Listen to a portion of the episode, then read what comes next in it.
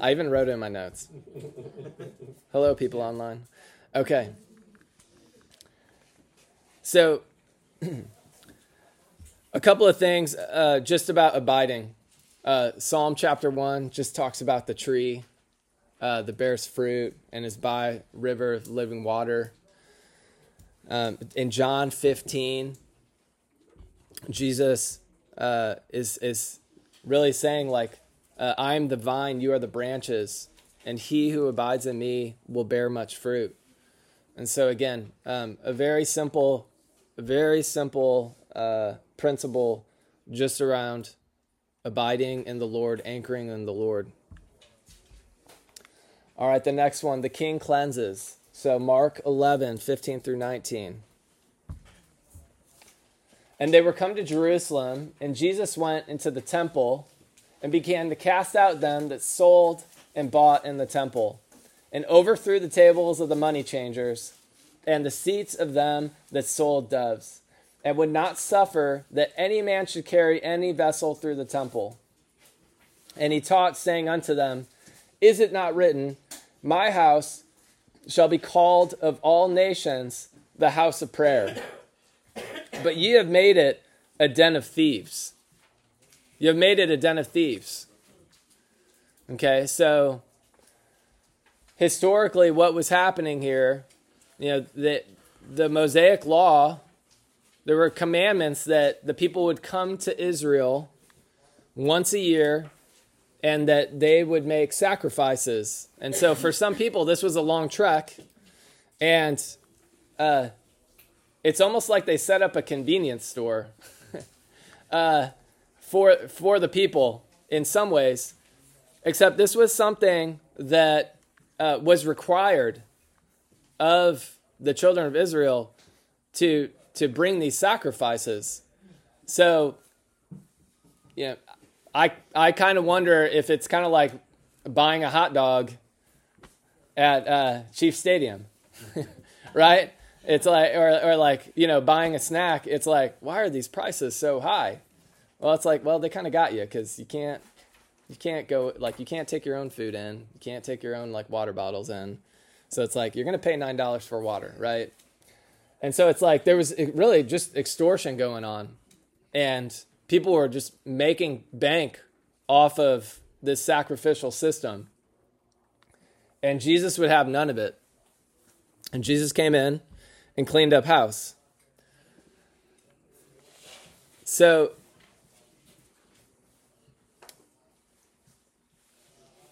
Verse 18 says, And the scribes and the chief priests heard it and sought how they might destroy him, for they feared him, because all the people was astonished at his doctrine. And when even was come, he went out of the city. Now, this is the thing. Uh, many times, like when we're like, I don't know, when we have like a gripe or a, a, a critique of like the church, um, you know, it's very easy with your words to just kind of tear it down, right? Um, rarely do we offer a solution, or, or, or better, rarely do we raise our hands to actually participate and help be a part of the solution. Uh, I'll, I'll, I'll share just just for a moment when I, am kind of a uh, what's it, like I'm kind of a Christian mutt. And, and what I mean by that is that um, I, my I grew up going to a, very I grew up Mennonite, so it's kind of this like conservative uh, church, four part harmony, singing, hymns, a lot of hymns, piano, uh, and then uh, I started going to a charismatic church in my teenage and, and college years. Um, which is a very different theological, like a theological approach. And uh, here I am now at Midtown Baptist Temple, and then I also had an internet pastor for a while, which I would never recommend. But basically, like, I like loved this church uh, that was online and thought their pastor was amazing and everything was slick and, and polished and and whatnot. And I would con- I would uh, compare our church to this internet church. Okay, I would I'd compare our church with this internet church, and every time that I saw like something cool that that internet church was doing, I was just like, man, why aren't we doing this thing here at Midtown Baptist Temple? I was like really frustrated, and all I had was like a heart of teardown. Okay, and I remember um, sitting with uh, Pastor Dan Renault at the time. He was a part of Kaya, and I was telling him like some of the things in the church that I was seeing that like I didn't think were okay for whatever reason. And and uh, and I had told him at one point that I was like considering maybe going somewhere else. And he said something that like has stuck with me so much. First off, let me just caveat that I was like so horribly off, okay? So I feel like he was kind of humoring me looking back on it um, I, I think I just needed to grow. I needed the church. I needed the church here. I needed the brothers and sisters in Christ that I have here. They didn't need me, okay? But he just said something very insightful. And it was like, if the Lord has given you a perspective and you see something that's wrong with this church, and then you go away, you take that perspective away from us, how are we going to grow as a church? How are we going to mature? Because we all know that like a church is made up of people, you know, and all of us have flaws, right? Um, but uh, you know, his his point was just like, you know, if you jump ship, like how are we gonna how are we gonna learn? Like how are we gonna grow? How are we gonna get that feedback if you see something that needs to be done? And I think too often you know, people uh, are are very quick to speak. They're they're not swift to listen. They're they're they're they're swift to speak, um, to tear down, but then they actually don't have anything to build up. They don't have anything that they offer that edify. And what I want to point out here is that Jesus didn't just go and clean out the temple and chase out the money changers, but then he actually had ministry to offer. So it wasn't just a tearing down, but it was actually a building up. He's, it says that uh, because all the people were astonished at his doctrine. So Jesus like came and actually like brought something to the table. And and as you might know, um, Jesus is cleaning cleaning house in Jerusalem at a physical temple. Okay, and for the New Testament believer, what are we considered? What, what are we considered? We're, we're considered the temple of the Holy Ghost, which is astonishing. It's astonishing. So the point is that the Lord is zealous for his temple. The Lord is zealous for each of you. For anybody that has a, a profession of faith, for anybody that's saved, the Lord is zealous for your life because you are his temple. Allow his light to shine upon all things to establish proper communion. Okay, think back. Jesus came to Jerusalem. He like just looked at all things. Again, the basement. Okay? We had a corner that had piles of wood and piles and piles of wood that had collected, I'm guessing, from over decades, because it was there when we bought the house 15 years ago. That corner has no lights in it, okay? And uh, uh, worse than that. My boys were helping me clean, and they're like, what are all those little like black things that are just like, I'm like, that's mouse poop. Like, that's mouse poop. Like, everywhere. Um, and, uh, but like that corner had not seen light for so long. And like we yesterday we had a dumpster and we just pulled out all that wood. And we had been so reluctant to throw out that wood because we were like, "Oh, what if we, you know, what if we ever work on that room? We might need that little, you know, that little piece right there." It was like emotionally so hard to get rid of it. But we had to like when we pulled that out and uh, we still don't have lights there, so I just had like a little like work lamp or something like that. But I, I, I took a photo and I probably should have brought it, but you can just imagine, you know, I texted my, my wife and was like, this corner has not seen light in in maybe 50 years. Like some some of the wood that was down there. I was like, maybe 50 years this corner has not seen light. And it was just like to have light in there, um, still dusty, still messy or not, but like that just there was there was like a burden that was just lifted by just that corner getting light. And that's what God wants to do in each of our lives. And unfortunately, there's areas of our lives that we like to compartmentalize and like keep God out of. Because I think there's a fear that, like, well, if God gets into that part of my life, if God gets into that corner, there's mouse food. and it might hurt to clean it out. It might feel like a little bit of tearing down and ripping out of, of, of all the wood, you know, like all the scaffolding. But man, who can attest that, like, when the Lord disciplines us, when the Lord steps into our lives and into areas that maybe we didn't even want him to. He's good. He's faithful. He's a good father. And and he's not there to to tear us down. It's actually to build us up. I was just kind of thinking about this, but God doesn't give us what we want. God gives us what we need, right? And this is such a good example of it. Jesus came in and just completely like messed up what man had built up in Jerusalem with the money changers. So Psalm 69 talks about Jesus being zealous for his house. This is First Corinthians. Oh yeah, Psalm 69 9. For the zeal of thine house hath eaten me up. I mean, listen to that language. The zeal of thine house hath eaten me up.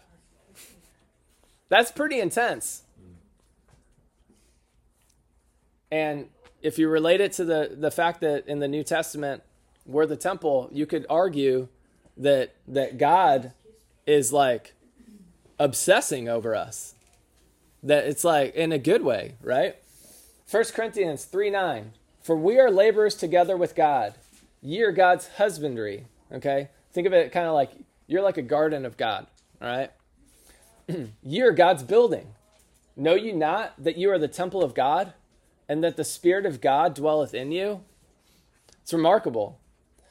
And so, you know, when you think about Jesus coming into the temple and and chasing out the money changers, again, I just like I invite the Lord uh, to come into our hearts, and this is something you you have to decide. I invite the Lord into my own life um, to to to find those those corners, to find where the woods just build up and, and light hasn't been, and where there's rats and mice and God, please have your way. Cleanse us. May we have pure hearts, pure lives for you. All right. And then the last section that we're going to look at, we're going to skip over some verses. We're going to go to um, Mark chapter 11, verse 27. The king prevails. What happens right before this is um, they actually leave Jerusalem, they go back to Bethany, and on the way, the disciples see the tree that Jesus had had uh, said that it would never bear fruit forever, and they went and they saw the tree, and it was like, it was like I don't know, decimated. I don't I don't know exactly the like it was like withered.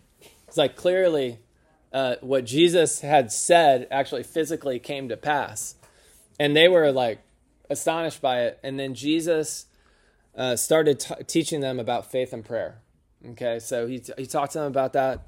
So we're going to shift uh, to uh, Mark chapter 11, verse 27. The king prevails. And keep in mind, Jesus had cleaned up house. So this is day three in Jerusalem.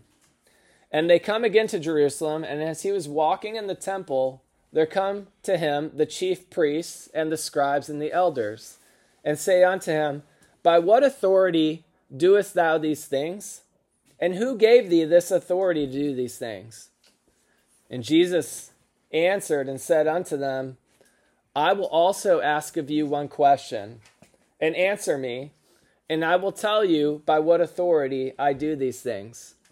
The baptism of John, was it from heaven or of men? Answer me.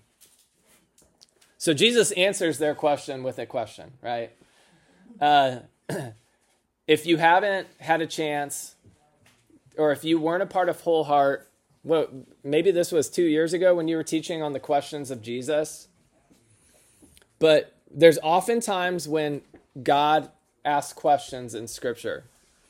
And when God asks a question, it's not because he's lacking knowledge or information. God asks a question to get us to think and to start seeing things through his perspective.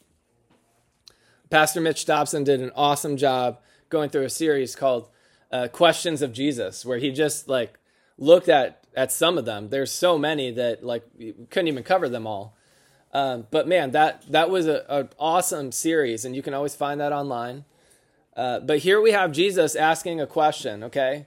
And the first thing that just kind of stands out to me is that Jesus doesn't play by their rules, okay? Their their motive is not to to to get right with God. Their motive is not to grow in in in true spiritual understanding. Their motive is to destroy Jesus and to stop what's happening, which is that people are actually listening to his teachings, right? So so Jesus doesn't play by their rules and and Jesus asks them a question and he brings up John the Baptist. Okay, because John the Baptist ministry, John the Baptist was the forerunner. He's at the beginning of the gospels and he's telling people repent for the the kingdom of heaven is at hand. Repent for the kingdom of God is at hand and he's baptizing people and he even baptizes Jesus. but there's one group of people that for sure in scripture did not get baptized by John the Baptist and receive his his ministry. Who was it? It was the, it was the Pharisees. yeah. Yeah, the religious rulers, the scribes and the Sadducees, okay? that collectively as a whole, these were the religious leaders of Israel and they did not receive the first prophet sent to them, which was John the Baptist. They rejected him. and John the Baptist warned them. He warned them of God's judgment. and that, like that fig tree that got withered, that God would come and, and chop down things by the root and burn them up if they would not repent. And they did not, they did not receive that. And what we've seen throughout the Gospel of Mark, this series, is that the Pharisees are eyewitnesses to, to miracles.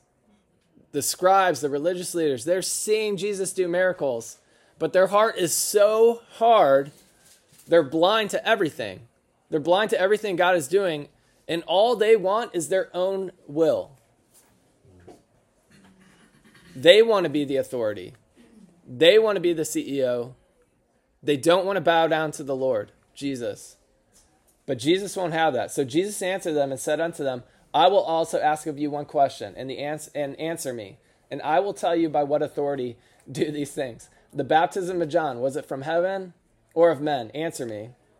And they reasoned with themselves, saying, If we shall say from heaven, he will say, Why then did ye not believe him? But if we shall say of men, they feared the people, for all men counted John that he was a prophet indeed. Which means if he's a prophet indeed, what's that mean? He's speaking on by the authority of, of God. I don't have right. Jesus is sneaky. he asked a question that they really couldn't like, you know, like they couldn't win, right? Um, but look at the result of this, okay? Verse 33. And they answered and said unto Jesus, We cannot tell. We cannot tell. They they basically are just silenced. They have nothing to say, they have nothing to offer. And Jesus answering saith unto them, Neither do I tell you by what authority I do these things. And the re- the re- he doesn't have to say it because John the Baptist already said it. The testimony, the eyewitnesses of the people already said it let alone Jesus and his miracles themselves. So, this is this is uh, again. I, I just want to, in some ways, kind of sit at the feet of Jesus and just marvel at him. Jesus is Lord. He has control over the sea. He has control over the fig tree. He's got control uh, of of everything. Um, but there's one mountain. We t- kind of talked about this last week. There's one mountain that that Jesus cannot move, and and that and that is a hard heart. And it's and it's not because uh, he doesn't have like like the power, but it's because he's given us that free will. And when we reject the authority of God and, and his word in our lives, we are left in darkness. We're left in silence. We have nothing to say. We have nothing to offer. We have no fruit to offer the Lord. It's just leaves. It's just it's just cover up. It's just fake. and scripture says that the Lord resists the proud. And and here we see the Lord resisting the religious leaders. But but here's the good news. It says it also says in, in James 4 6 that God gives grace to the humble. And you know, we saw this last week, but uh, blind Bartimaeus. I mean, if anybody was just living in fig leaves, it's blind Bartimaeus, just sitting on the road begging. And and and what did he offer to the Lord? Nothing but but humility and desperation to say, uh, "Son of David, have mercy on me." And our and our good King, our servant King, has salvation for those that will just say, Lord, have mercy on me, and he can make you whole. So if you have not done that before, before the Lord, I just, I, I beg of you um, that the time is short, your life is short, and there will be a time where you will give account for your sins if you do not allow uh, Jesus uh, if you do not receive the shed blood of Jesus over your life. So I just beg of you to do that. Um, these Pharisees were in confu- like they they they were conf- like in some ways just kind of confused, and again they had nothing to say. So um, if you're finding uh, confusion in your life in any way, in, in in any aspect where it's just like I don't know what God's up to, um, this would also just be an area where there might be something uh, that the that the Lord wants to do in your life, but you got to talk about it with somebody. Uh, 1 Corinthians 14 13 says that God is not the author of confusion. Okay? So if there's an area in your life where you where you feel confused, okay? Let the Lord's light shine. Let God's people um, be able to be there for you and and we can walk through these things together okay so i'm to pray and we'll be dismissed jesus we open our hearts to you god and um, I, am I'm hoping that i'm praying this with sincerity that um, that you would you would come into every area of my heart and that you would come into the areas of of uh, my brothers and sisters hearts. And Lord, if there's anywhere where your light uh, is not penetrating, um, that you would come and do what you do so well, which is um, you come and, and, you clean house, um, but you give life. You bring life. You bring joy. You bring hope uh, where there is none.